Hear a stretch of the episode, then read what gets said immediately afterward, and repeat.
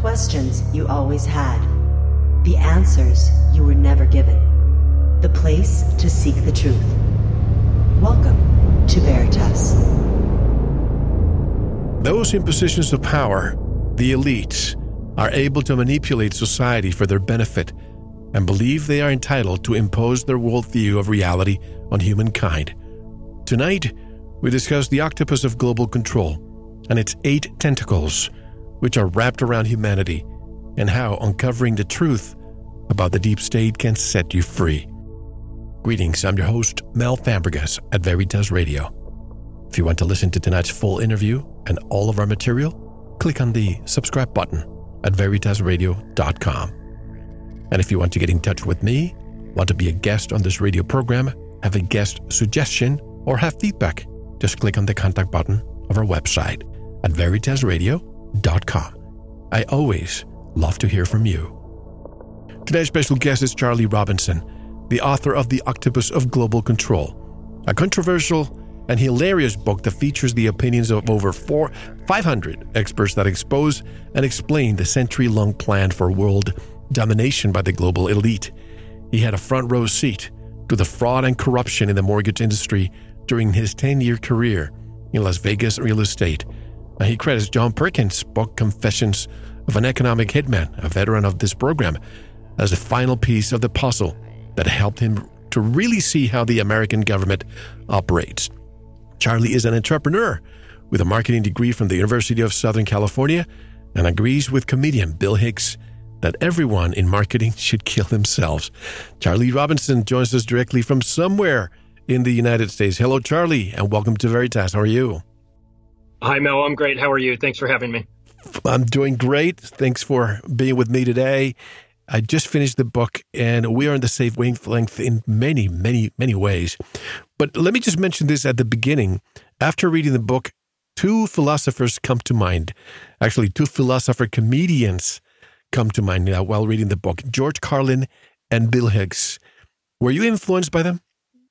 Oh, absolutely. Yeah, two guys that were ahead of their time, that were criticized for being a little bit raw, um, but they couldn't help it because they were right. You know, when you're right and you know it, you know, you don't worry about everybody else's opinion. I love George Carlin. I, I, I remember clearly that that spot where he was on um, Bill Maher's show and he just demolishes this idiotic politician that's sitting next to him, telling him he needs to pipe down and learn something, and he he proceeds to explain how the elections are rigged and how the people in control um, it's a selection process, not an election process, and that uh, they don't want you to they don't want the common people to be informed about this. And you see the politician trying to fight back, and it was it was embarrassing. It was too easy for for Carlin to dismantle him, and I and I liked that. I liked that. Um, you know, George Carlin sort of was used like verbal judo. You know, he took their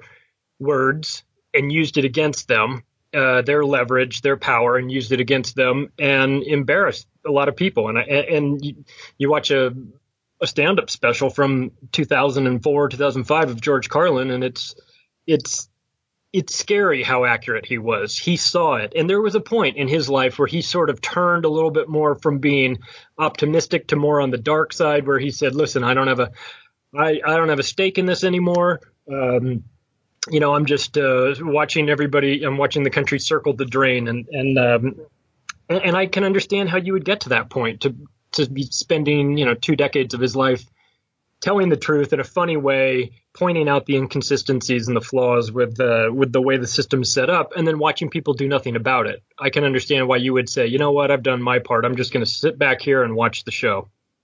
Can any comedian today, Charlie, make a living? Since most of them, you know, whatever they say these days, people become offended with anything that you and I can say. Imagine a comedian. What's what can they possibly do these days? Well, if they, it depends on what their goal is. If their goal is to be a famous comedian with their own HBO special and the lead in uh, some movies and to go the sort of Eddie Murphy route, they can't do it. They can't do it in a way that would be very genuine. If you don't care about that and you're willing to say whatever's on your mind and uh, not worry about trying to get corporate sponsors or corporate approval or network or media major media approval, then you've got a chance. You might not make as much money, but you'll certainly have a uh, have some uh, respect and credibility. I see somebody like Jimmy Dore. His show is on YouTube. It's hilarious, and um, and he's just he's a stand up comedian that got a you know started his own video podcast, and it's and it's brilliant. And um, of course Joe Rogan too, and he he has done a nice job of of mixing not just uh, not just his MMA guys from his background in in that, but also bringing in scientists and sort of pop culture people and comedians, and it's a nice blend. So if you're somebody that uh, that is interested, let's say you're somebody that's interested in MMA fighters, and you watch a Joe Rogan watch his podcast to see that, and you accidentally get exposed to someone like Randall Carlson or Graham Hancock, then you're like, wow, I never even knew about these guys. This is kind of inter- interesting too. And it's funny, I went to, speaking of Joe Rogan, I went to his stand up show in Denver about a year and a half ago. And he, when he came out, he says, I want everyone to raise your hand if you're here because of your love of MMA. And probably half the crowd raised their hand. But the other, you know, the rest of you, are you here because I had Graham Hancock and Randall Carlson on my show this week? And the other half of the room raised their hand. And the one thing that was in common between all of them was that the place smelled like pot. well, which is something that he discusses quite frequently too. Now, you were in the mortgage industry. I was in the financial services industry for many years. So we both worked in the belly of the beast, and now, in our own ways, we're deconstructing the the beast. Now, tell me more about your journey and how and when your eureka moment happened. Well, I'd love to tell you that on the morning of September 11th, uh, 2001, I understood fully that it was a false flag plot, but that would be inaccurate. I didn't. It took a couple years. Like I said, I worked in I worked in new home sales in Las Vegas for a long time. I remember during the boom and also on the bust, but I remember the uh, epicenter uh, of the boom and the bust. It couldn't Florida. have been any when the Big Short came out, the book, I read the book and then I watched the movie, and it was like, um, you know, I, I felt like I was there again yep. because I was I was involved. So on our on the real estate side, I won't name the company, but um, we were informed that we had a certain amount of incentive money. Think of it like a pool of money. Uh, so you'd have hundred thousand dollars of incentive money, and a buyer comes in. You could that buyer could just take that hundred thousand and wipe it right off the price of the house. So a five hundred thousand dollar house goes to four hundred thousand, and you you do the deal like that. Or we were instructed that we could take that pool of $100,000 and we could say, well, you know, the husband has a credit card and has a car loan, and then the wife has a credit card and a car loan. What if we use that money to pay all those off? Now you don't have as much debt. Now your debt to income ratio looks higher, and now you're qualified to buy this house. Well, that's illegal. And I had the audacity to raise my hand in a sales meeting. And when that was being told, we were told that that's what we were to do from now on. And I said, I asked my boss, have, have we cleared this with our legal department? And his response, I'll never forget it was, I'd rather beg for forgiveness than ask for permission. And I thought, whoa, we're in trouble here. Um, I have a real estate license at, uh, at stake and I'm not interested in doing that. And, uh, I was later fired, not for that. Of course, they don't fire you for things like that. They find the technicality. Right. And, and so, but I knew, I knew what it was about. So I, I, you know, I saw that. I saw that fraud. I saw that insanity. I sold 12 houses in one day. I mean, that is unsustainable and, and it's fantastic, but it's, it's, uh, it, you knew that you were building a huge, um, a house of cards that was uh, appropriate for Las Vegas that was built on very, uh, rocky foundation. So I understood I was understanding the mortgage fraud. In 2007, though, I was heading out to Thailand to go on a scuba diving trip. I was really excited. Uh, it's going to get away and, you know, get away from the madness. And my buddy said, "Here, read this book." And he gave me Confessions of an Economic Hitman by John Perkins, and I it changed my life. I I understood at that point about 9/11. I was you know I was familiar with now the the concept of false flags, and I and I knew that I mean everybody knew that the wars were, you know, the Afghanistan and Iraq wars were really screwy, and they they never really seemed to pencil out for people that had, you know, the ability for critical thinking. So, um, but when I read that book, it explained to me how the World Bank and the IMF are used as a tool to put uh, countries in debt and it's not that different from the way like the mafia puts you in debt. You want to, you know, they come look if you owe money, they come looking for you, and if you don't have the money, they can either break your kneecaps or they'll say, hey, why don't we, uh, you know, like in because uh, in Goodfellas, you know, why don't we take over your nightclub, you know, and then burn it to the ground. So. Um, with the IMF and the World Bank, they would get these third world countries into um, they'd sell them on the concept of a hydroelectric power plant as an example and saying, listen, you're out here in the middle of nowhere in Ecuador, you're going to have a dam, it's going to generate electricity, you'll have the ability to have lights on at night, your children will be able to read at night. This is going to help everyone. You know, you'll get there's money to be made here and we'll bring you into the to the 20th century at this time and we're talking about like the 1960s and 70s. Um, and it's going to only cost you this amount, and the debt service will be offset by the, the revenue that you you make. It's a it's a no brainer. Well, it's a rigged game because they know it's not going to cost that much. It's going to cost way more to build this hydroelectric plant, and you and they know that it's not going to generate the revenues they promised.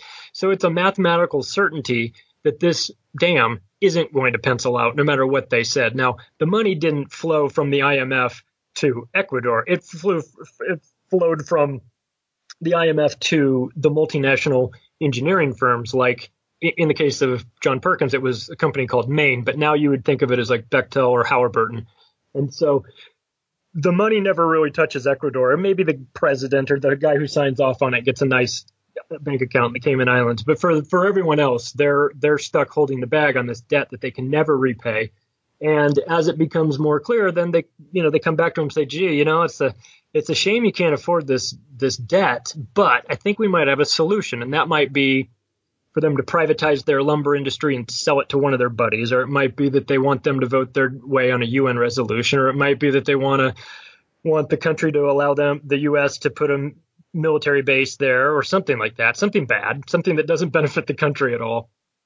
And that's how the game is played. And if you if you play ball, a couple people get rich, the rest of the country get enslaved, and um, that's empire. And we're not shouldn't be too surprised about that. If you look back on the the history of the British Empire, you know it, it was never it was never uh, an altruistic endeavor for them. They weren't going to uh, to you know, enlighten people around the world. They were going to steal their resources. And, and, and the United States has done a very good job over the last 50 years of convincing the population that they are the good guys and they are spreading democ- democracy. You mean spreading democracy by dropping bombs on people? I mean, it's insanity. The fact that people still say, like, America, love it or leave it, land of the free, home of the brave, it's it's a total lie. It's a total fabricate. We're not the home of the free, and we're not the we're not the home of the brave or the land of the free or any of those things. We're the problem. I and I take no pleasure in saying that as an American. I don't like to think of us like that, but I have I have to be honest. That's what I see when I see this empire building that's going on, and and and they never learn. You know, the the, the people ramping up the empires, they never understand that they spread themselves too thin, usually militarily, and it crumbles. Like and, Rome. It's, it's going to happen again. So. Like Rome. And, uh, you know, if, if countries don't play ball, we'll take uh, Iran as an example in the 50s. Mossadegh didn't play ball. What happens? We send the jackals. And uh, if Torrijos in Panama doesn't play ball, we send them Allende in Chile, and the stories go on and on and on and we're watching it again right now. So for people that say they'll read that book and they'll go, "Oh, well, yeah, it's so obvious that they wanted Mossadegh out of power." Well, look at so look at what they're doing to Assad and they're Gaddafi before Assad. Gaddafi, to, you know, they were doing, Gaddafi. Yeah, Gaddafi was a bad guy, and then he was a good guy, and then he was a dead guy, and then Hillary Clinton gloated about killing him. You know, and it's it's you, you have to want when the United States when there's a full court press between the United States government and the mainstream media to demonize a certain person. Uh, obviously, right now it's it's Putin number one, and it's Assad and it's um, Kim Jong Un. You have to wonder why that is. You have to under, you have to wonder. Okay, maybe I can understand with Russia. Maybe they say, well, Russia's always been our enemy. Uh, maybe they have, maybe they haven't. I don't know. But we have a problem. We have to go invade Syria because why?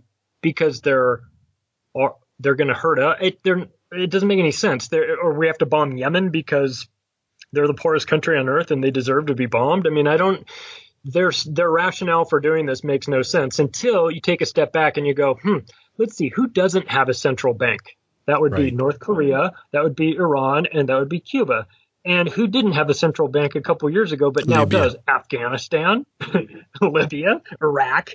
You know, so this is this is what happens. And uh, in the book, what I tried to do, I brought I put quotes from 500 different people that were involved in some way or had an opinion on some of the most important events in world history. Because I think it's important to hear their words, people that were involved in it, and and understand what they're saying. Because a lot of times the words that they said, you're not made aware of because they're what they're saying is is they're painting, you know, they're they're exposing themselves as being complicit in crimes or murders or whatever and you hear these quotes and you go, that can't be right. How, if that's right, I would never hear about it. Well, I don't know. You you haven't heard about David Rockefeller talking about confessing to being a, a wanting to put together a, a one world government because you're getting your news from the mainstream media and they're not going to talk about that because he owned owned so much of the of the portion of the media. So you're not going to hear these things a lot of times. Doesn't mean they're not being said. Doesn't mean that they're not out there. It's just that you have to dig around. So between the the quotes from all these people the seriousness of these topics, I lightened it up with my um, sort of dark sense of humor to try and help people get get through it. And I came about this because, you know, like a lot of people, I had uh, I had ruined a Thanksgiving dinner before by bringing up Building Seven of 9 Oh, you too? You did that oh, too? Your family? yep, yep. And what I realized is that when you're at the table and you're making your case and you know it pretty well, but you can't show evidence of it, you wind up sounding disjointed and a bit insane. So with the book, one of my purposes of it was I thought, well, you know what? This would be for somebody that has blown up their Thanksgiving dinner once and then decided, you know what? I- I'm not interested in in debating these topics with people. This book can serve as um, something that a person could buy for their family, their friends, or somebody that, that has sort of not understanding this in a way. And uh, and the reason why it's good is that it covers you know like 50 different topics in here, so you never know which is going to be the one topic or one event that triggers someone to go, whoa, hang on a second, that doesn't sound right to me. And because in my case, it was building seven on 9/11. That you see that come down, and everyone just goes, uh, that looks weird.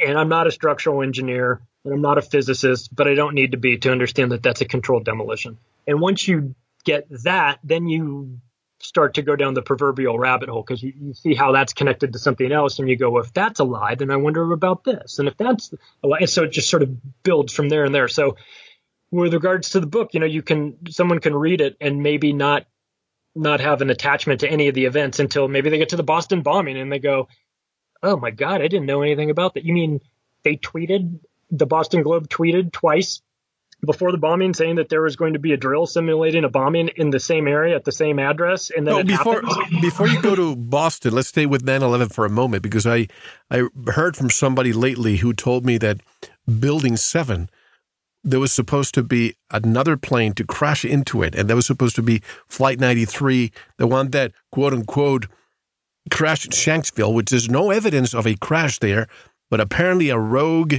uh, I don't know, probably a, a military pilot shut it down even after refusing the orders to stand down. And that one blew in the sky, and that's why you could only find fragments.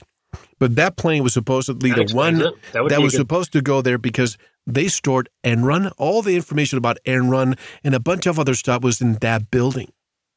Yeah, and Giuliani's uh, indestructible headquarters fortress was there, and you talked to you see the guys from uh, like Barry Jennings, and one of the was one of the witnesses that was there who, of course, wound up getting murdered.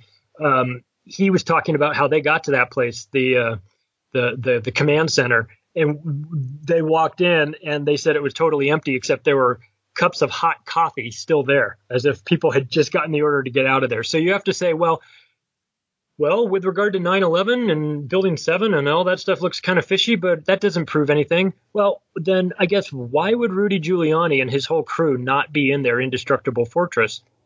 Uh, why would they be somewhere else? Why would every single person not be there?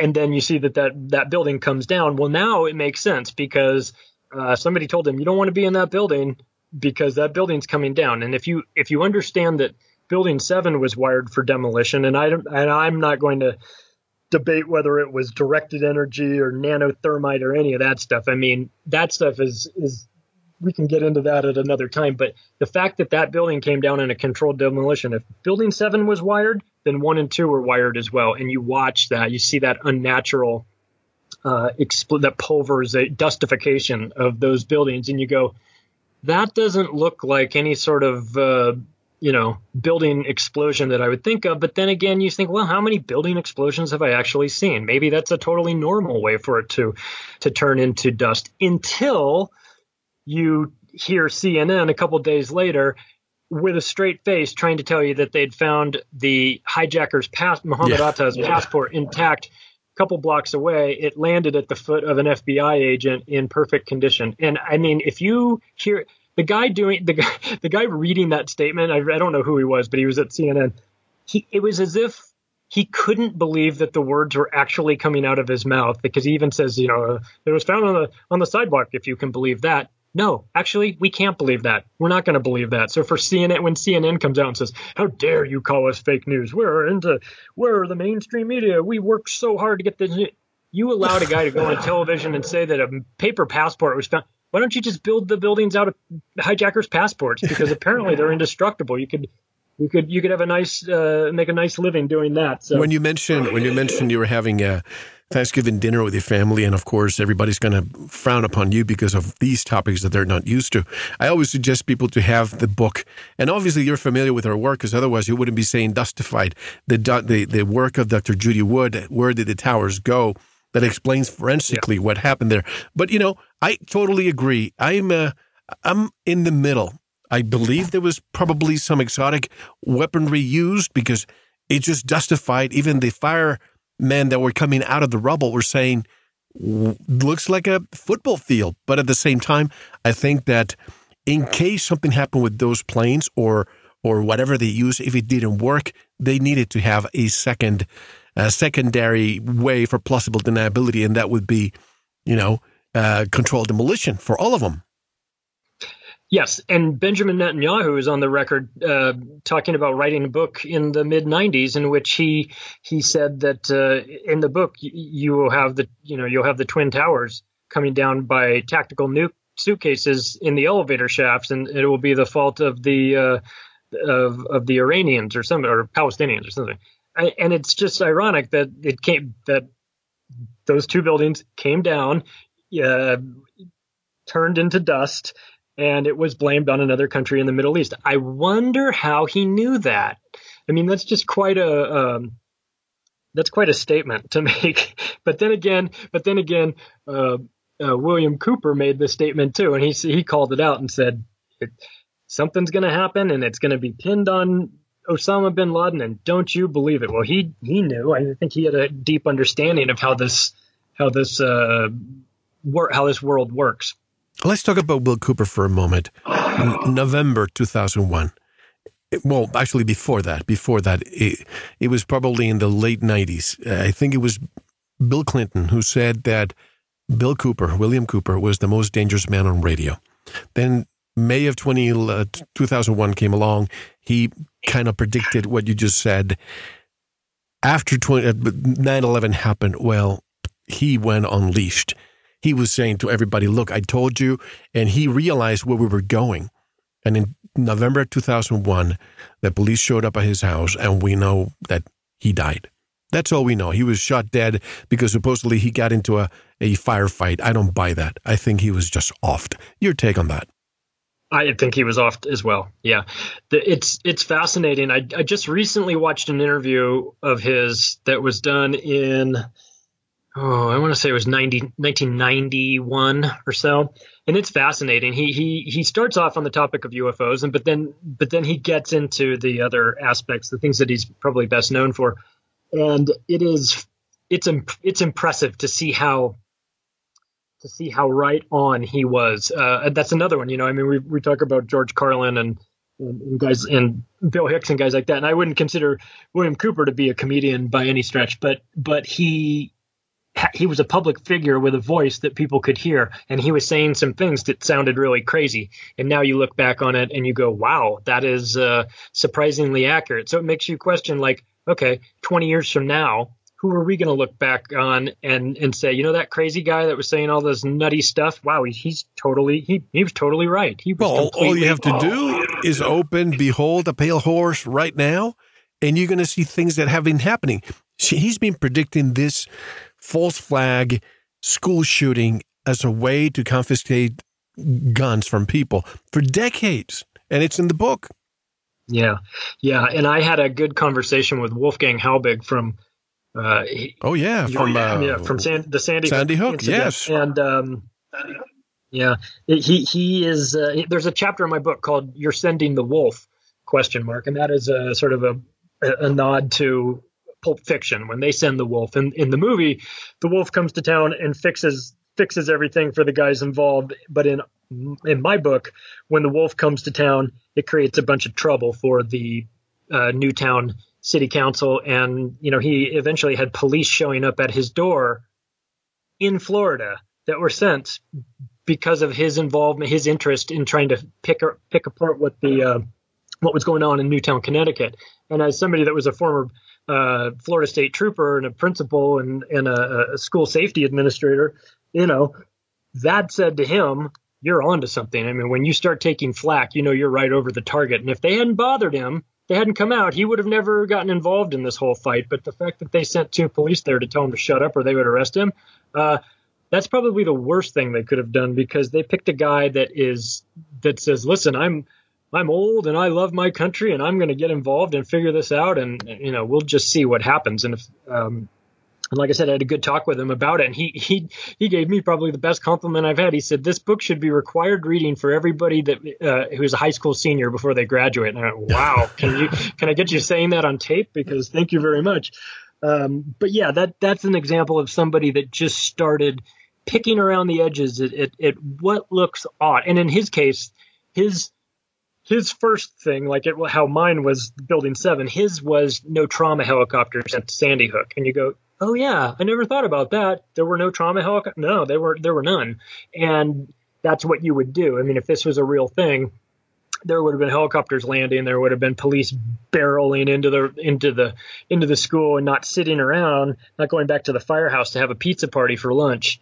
And so I, I found that to be interesting. And like I said, he he was uh, he was full of information and a guy that's not seeking attention, but he's just looking he's looking to expose this because I think he understands that that this is only going to get worse. It is not um, it's not something that that they that that the people involved in this grow a conscience and and decide that they're going to uh, change their ways from now on. No, they're just going to ramp it up and and so people say, well, why, why, why would you be, why would you want to fake a school shooting? That doesn't make any sense. Well, it depends on what your goals are. I think in, in the case of uh, of Sandy Hook, this is an incremental type thing. This is death by a thousand paper cuts, and this is um, with the purpose of disarming the American public. Now, I'm not a gun fan. I will say that straight away. I, I don't I don't like them. I've had good friends of mine have negatively impacted by guns in a horrible way. I had a, I had, I was part of an attempted carjacking. I watched a guy put a gun to my mom's head. I don't like guns, but I, I, I also don't want to be dragged out of my house and shot in the, in, in a ditch by the police. Um, and if you think that sounds a bit alarmist and you think that that would never happen, I mean, just look back in World War II, or look back in Cambodia with Pol Pot, or, or you know, when Stalin was in charge of Russia and when Mao was running China. I mean, these these guys killed. Mao killed uh, estimated over 70 million Chinese for no real reason other than that was part of his, you know, plan for paradise. And Stalin killed who knows over 50 million according to this. So if you think these things can't happen you should wake up because it'll be the last thing that's going through your head. I mean, besides, of course, a, a, bullet. But you'll be thinking, I can't believe this is actually happening to me. And I don't, I'm really not trying to be an alarmist about something like this. But I think that you have to understand that the, the plan is, like Mao said, uh, his quote is, you disarm the populace before the slaughter. And if you acknowledge that we have insane people running this world in general and in the United States in particular, and you see somebody like Hillary Clinton cackling after uh, Gaddafi was killed, saying, you know, we came, we saw, he died, you realize that there are psychopaths running this this world, and they don't they're not they don't have empathy and they're not restricted. They, that that that restrictor, that governor, is missing from them. So that frees them up to do all sorts of unspeakable things, especially if they're justifying this in the way of in, for their religion or in the way of their country, or if they're saying this is going to better the earth. I mean, all of these things are this is what crazy people say. But you know so the, the, the hypocrisy, the, the, hypocrisy too. Oh. For for example, you take the UK in the 1970s, I believe it was. They were in a very deep, almost a depression, a recession, and the only thing that got them out of that was the the uh, weapons trade. Nobody in their country could have a weapon, but they were shipping billions of dollars to weaponry to countries that were considered their enemy.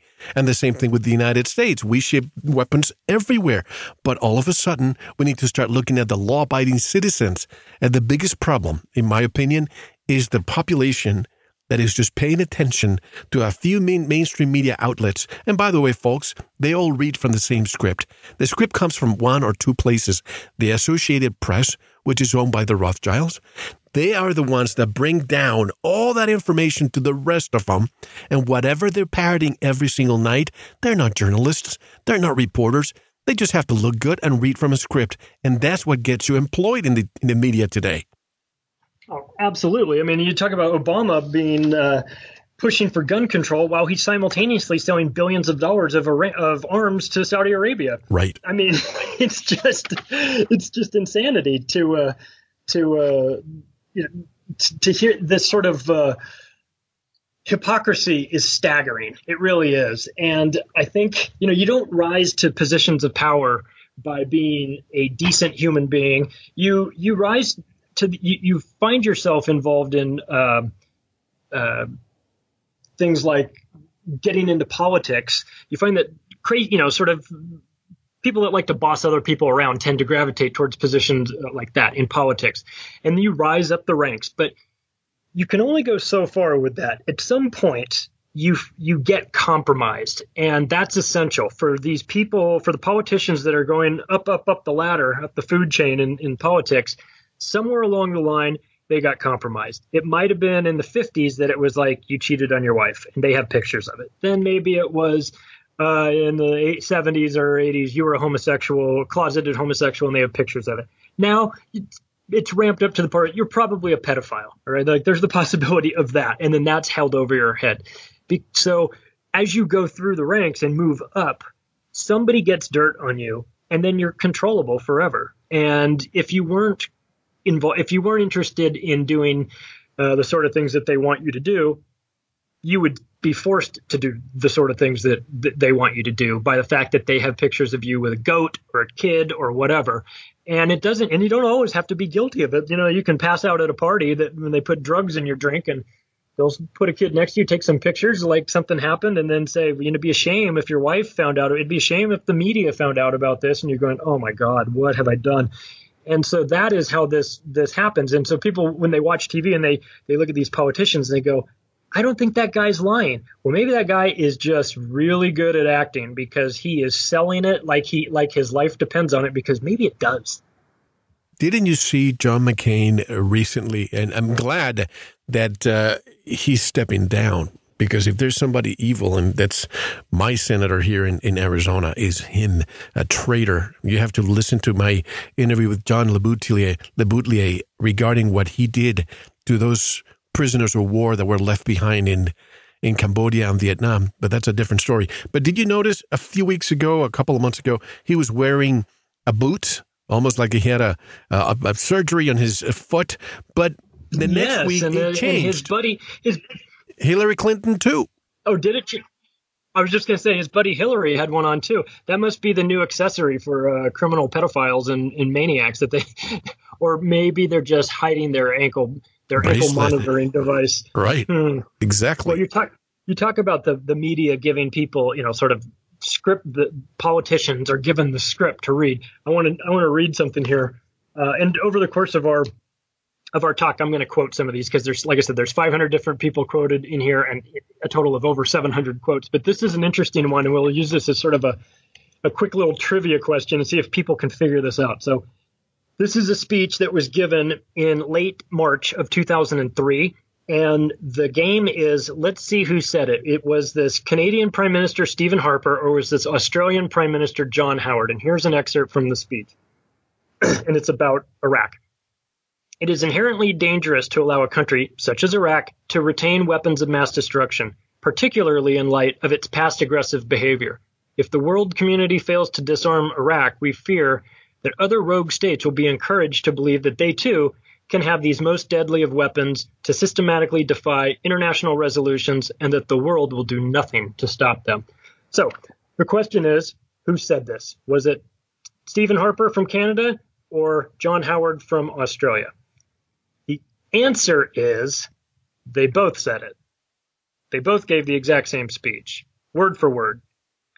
You can go to my website, you can go to Facebook uh, forward slash the octopus of global control, and you can see the video, the split screen video of the two of them giving this speech in their in Parliament to their um, Stephen in, in Canada and John in Australia.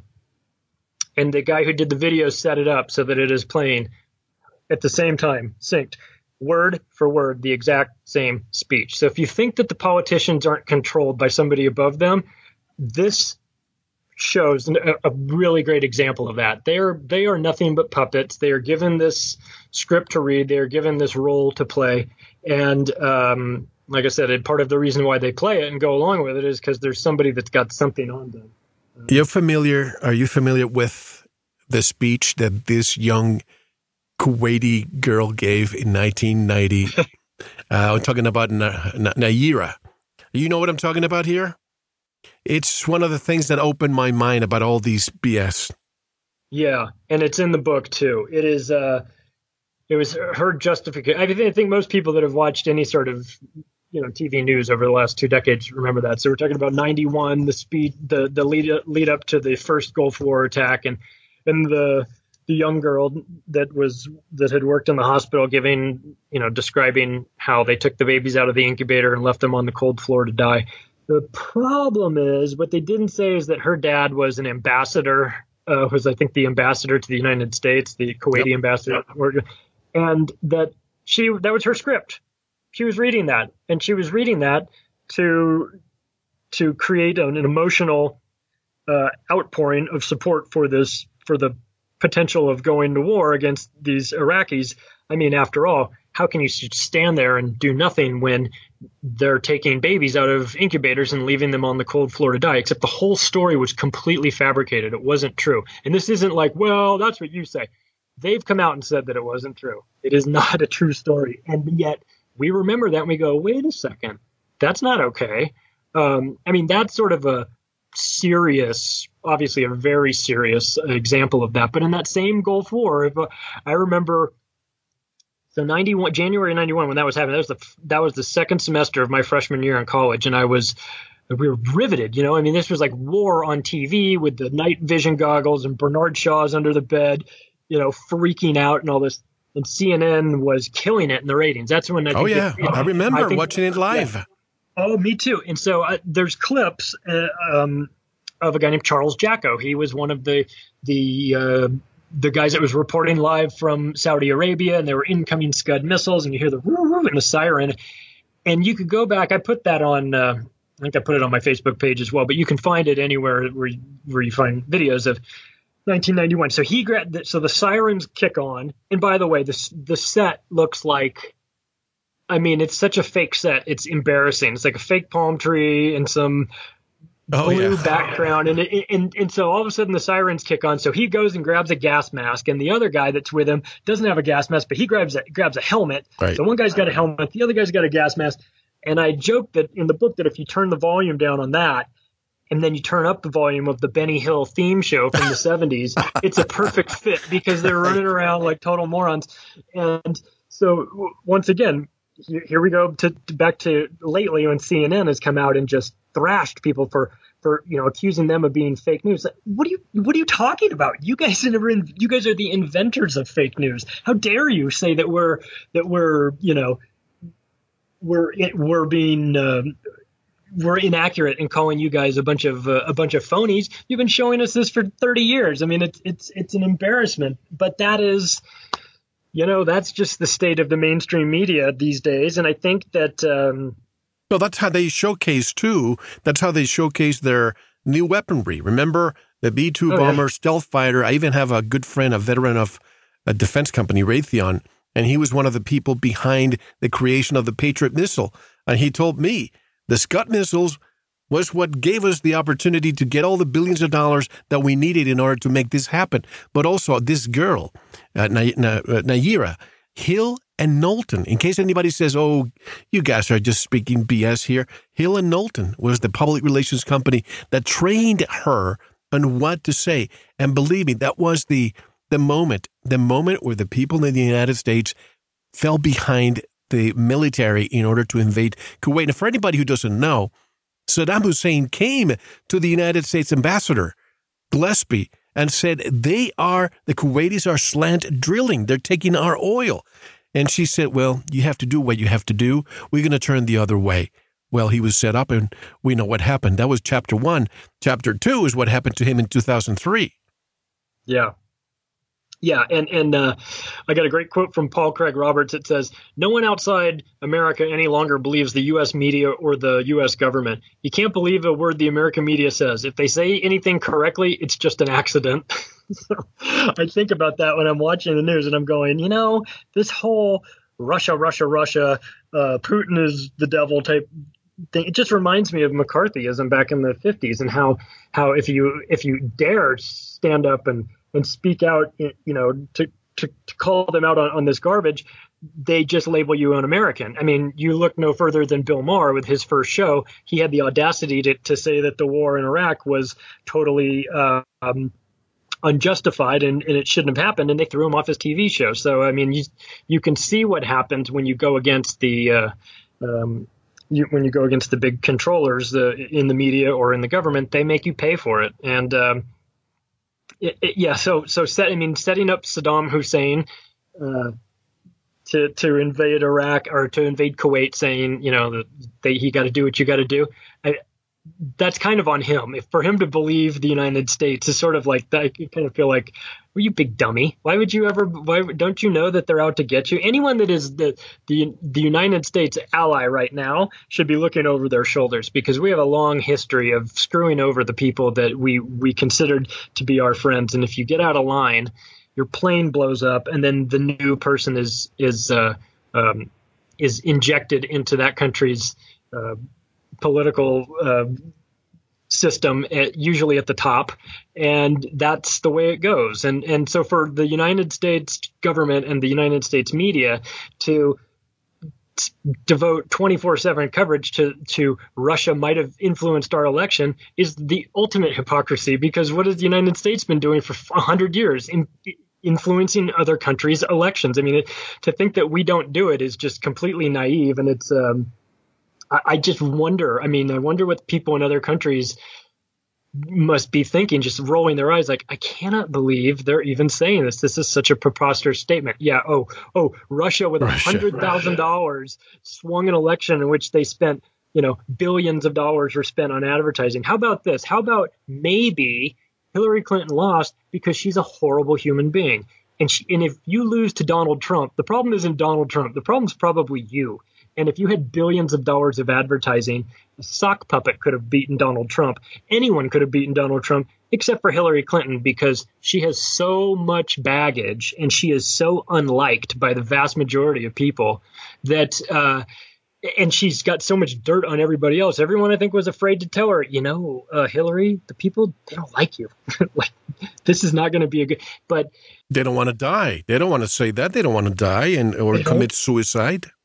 Right, of course. I mean, you've got to the so so the you know I, I bash like I said I bash America, but I am an American as well, and I do that because I think that it's important for us to see how unbelievably corrupt and hip, hypocritical the people running our government can be. It's not to say that the people are. The people typically are, I would say, good people, but we're very easily influenced, all of us, by things like television and and you know media in general and the repetition of it all whether it's uh, you know hearing the same story a hundred times and it sort of gets pounded into your head or whether it's going to the movie theater and watching you know um, Argo and or uh, you know Pearl Harbor or something, you know, where they just glorify the United States as being this beacon of freedom. Meanwhile, like we're committing unspeakable war crimes around the world, and nobody's allowed to talk about that. You know, so uh, I, I, I, I feel like it's in, the first step for this changing is to be aware of how messed up it is. And the, I end the book very positively, actually. I mean, I think I feel like there's there's a lot for us to be grateful for, and there's a lot for us to look forward to. We certainly have the ability. We have something that most people forget we have, and that is we have the numbers. We have the ability to uh, change things simply by standing up together and saying, "We're not doing that." You know, we're not we're not participating in this nonsense anymore. We're not going to allow you to take our children and send them off to some foreign country to get smoked by somebody because you're working for um, well, but let's you know, hold on, hold on. Let, let's, Halliburton. Let's let's dissect that what you just said because I just read in the news. I'm going to read a few headlines, you know, in a few minutes. But I just heard that there's a new report coming out of the military saying that they're having a lot of trouble recruiting. That for every 10,000 people that they interview, only 50 qualify.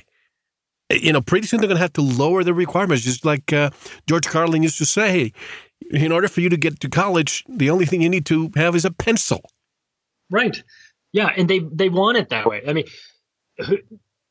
I understand that there is a percentage of the population that that wants to join the military because they they think that they can do good things that way. And I also understand there's a percentage that doesn't have any other options and they join the military. And there are some probably some very good um, habits that get taught through the military is certainly discipline and accountability and self-respect and things like that. That's not the problem. The problem is that when you take these kids and you and you sh- ship them off to some foreign country and you and nobody can ever really figure get a straight story or straight answer as to why they're there. We're not quite, quite sure. So why are we in Afghanistan? Well, we're spreading peace and we're helping the freedom. Free, yeah, we're helping the. What are we doing here? I don't know what we're doing here. We've been here for um, it's 17 years, as uh, Jimmy Dore says. In three more years, that war will get a gold watch. So it's it's embarrassing that we've, uh, especially in the, looking back on the 80s when we saw the Russians get sucked into Afghanistan and everyone in America was shaking their heads going, this is going to end badly. This is going to drain their, this is going to be the end of them. And sure enough, it was. Well, guess what? We walked right into that trap in 2001. And if we think the same thing isn't going to happen to us, we're crazy because we're flushing money down the toilet, and some of our best people are getting killed there, and and and we're destabilized. We're just creating unbelievably bad karma everywhere, and then and then acting surprised when things come back to haunt us. Um, we we should we should.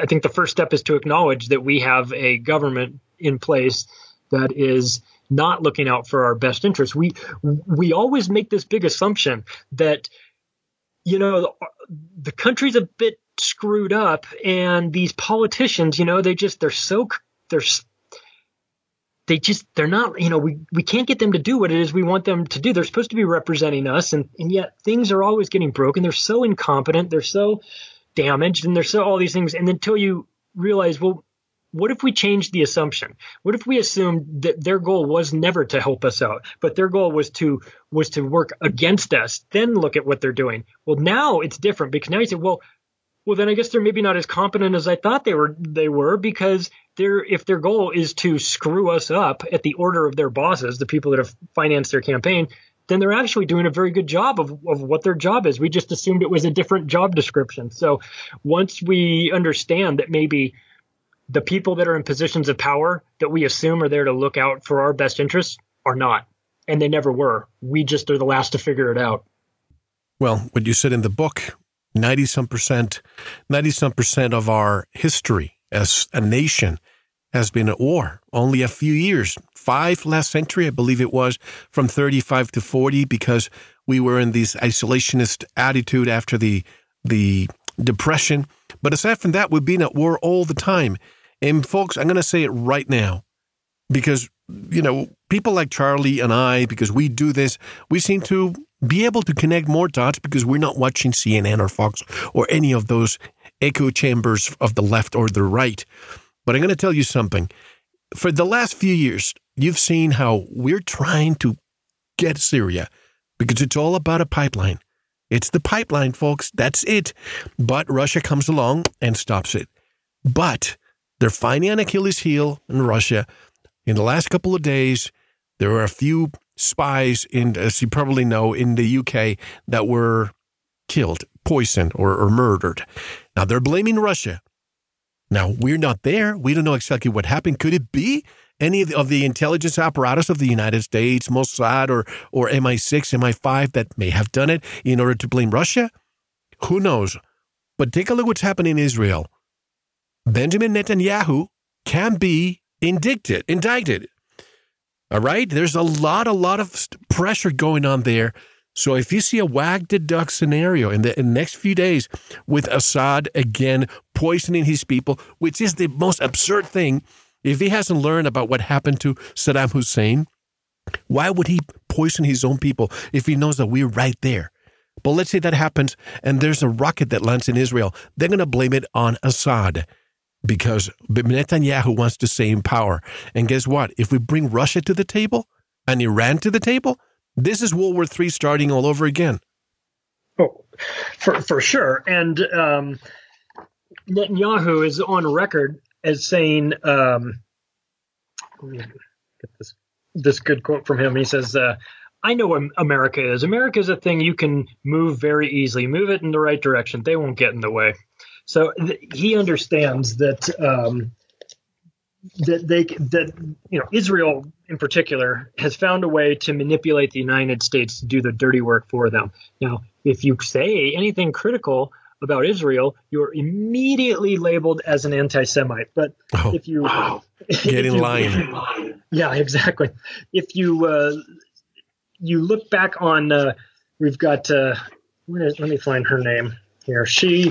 This is. Uh, uh, Shulamit Aloni. She's the former Israeli Minister of Education. She says she, she was she was in Israel, but she was explaining the strategy. She was explaining the the the game plan. That is, well, it's a trick. We always use it. When from Europe some, somebody is criticizing Israel, we bring up the Holocaust. When in this country, meaning the United States, someone is criticizing Israel, then they're anti-Semitic. There you go. That's the play. That's the game plan, and that's in in my chapter that's called student body right, and that is about in the 60s, student body right was the play that was called at USC uh, football when it was basically just hand the ball off to OJ Simpson and everybody start blocking for him, and he's just gonna we're just gonna run it to the right side and and because it, it, was an unstoppable play. So they did they ran that play until somebody figured out how to stop it, and nobody did, and they wound up winning the national championship. And I've I have I've speculated that that Israel has their version of student body right, and that is whenever anyone criticizes Israel, you just call them anti-Semitic. It's a play that works over and over again, and they're going to keep running it until it stops working.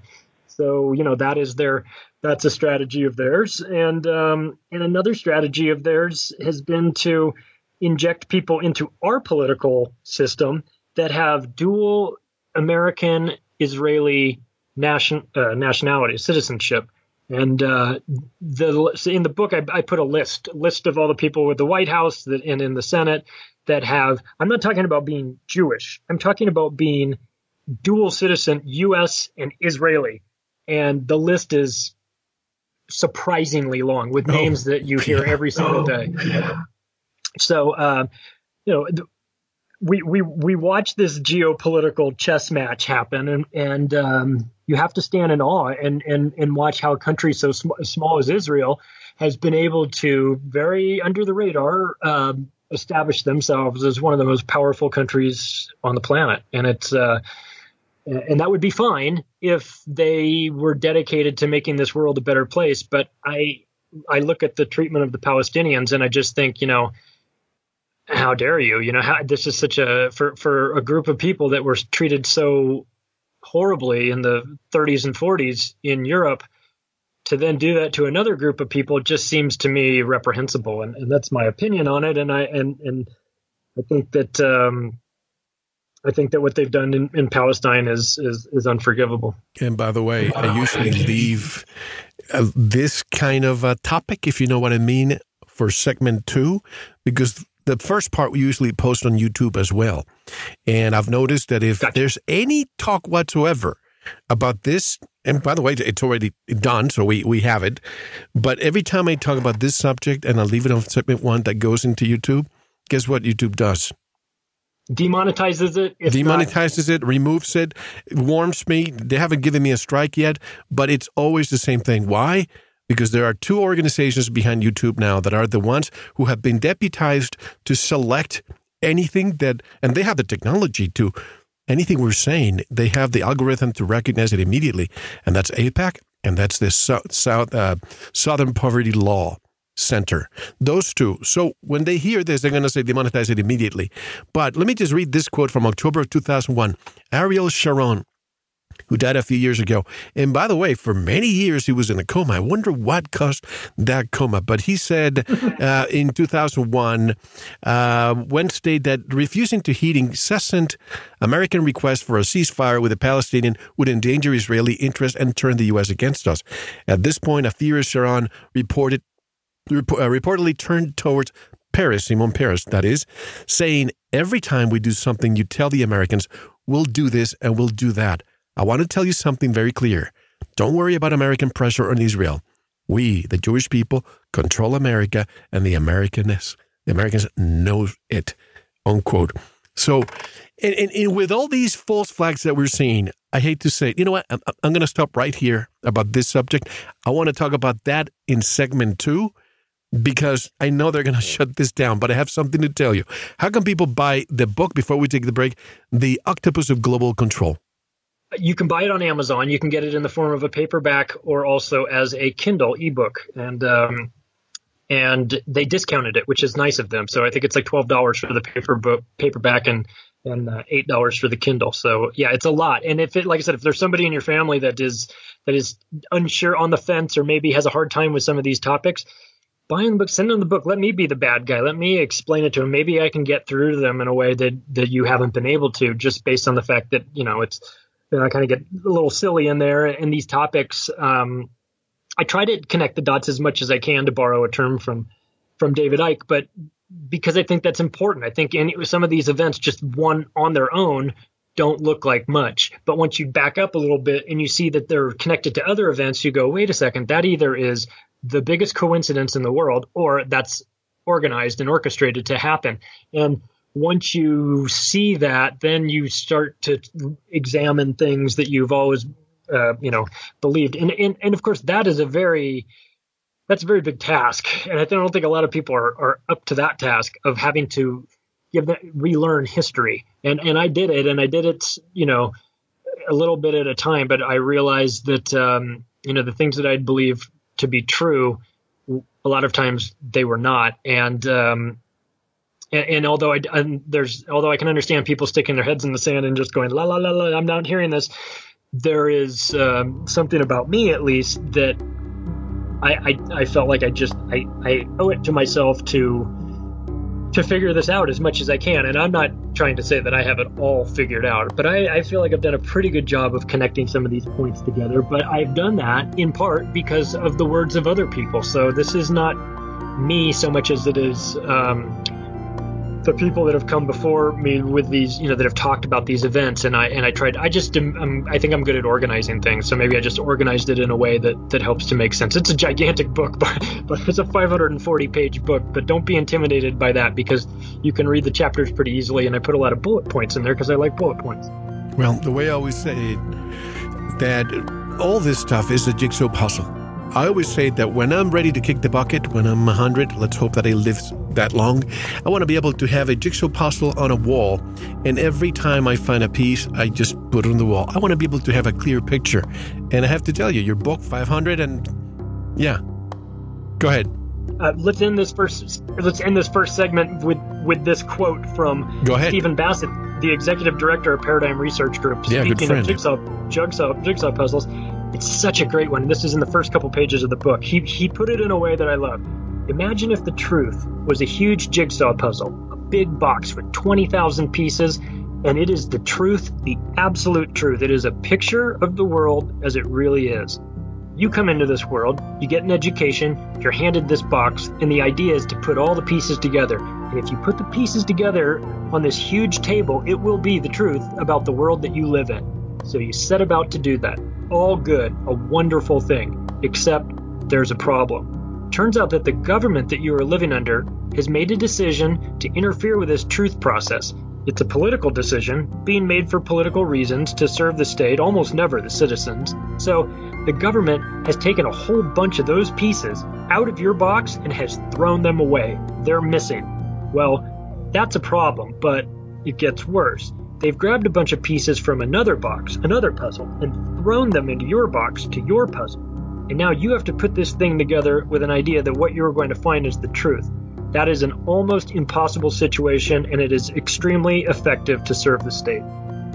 Folks, don't go anywhere. When we come back, I'll tell you more of what I couldn't tell you in segment one more octopus of global control. This is Mel Fabregas, and you are listening to Veritas. Don't go anywhere. Thank you for listening to the first part of this very important Veritas interview.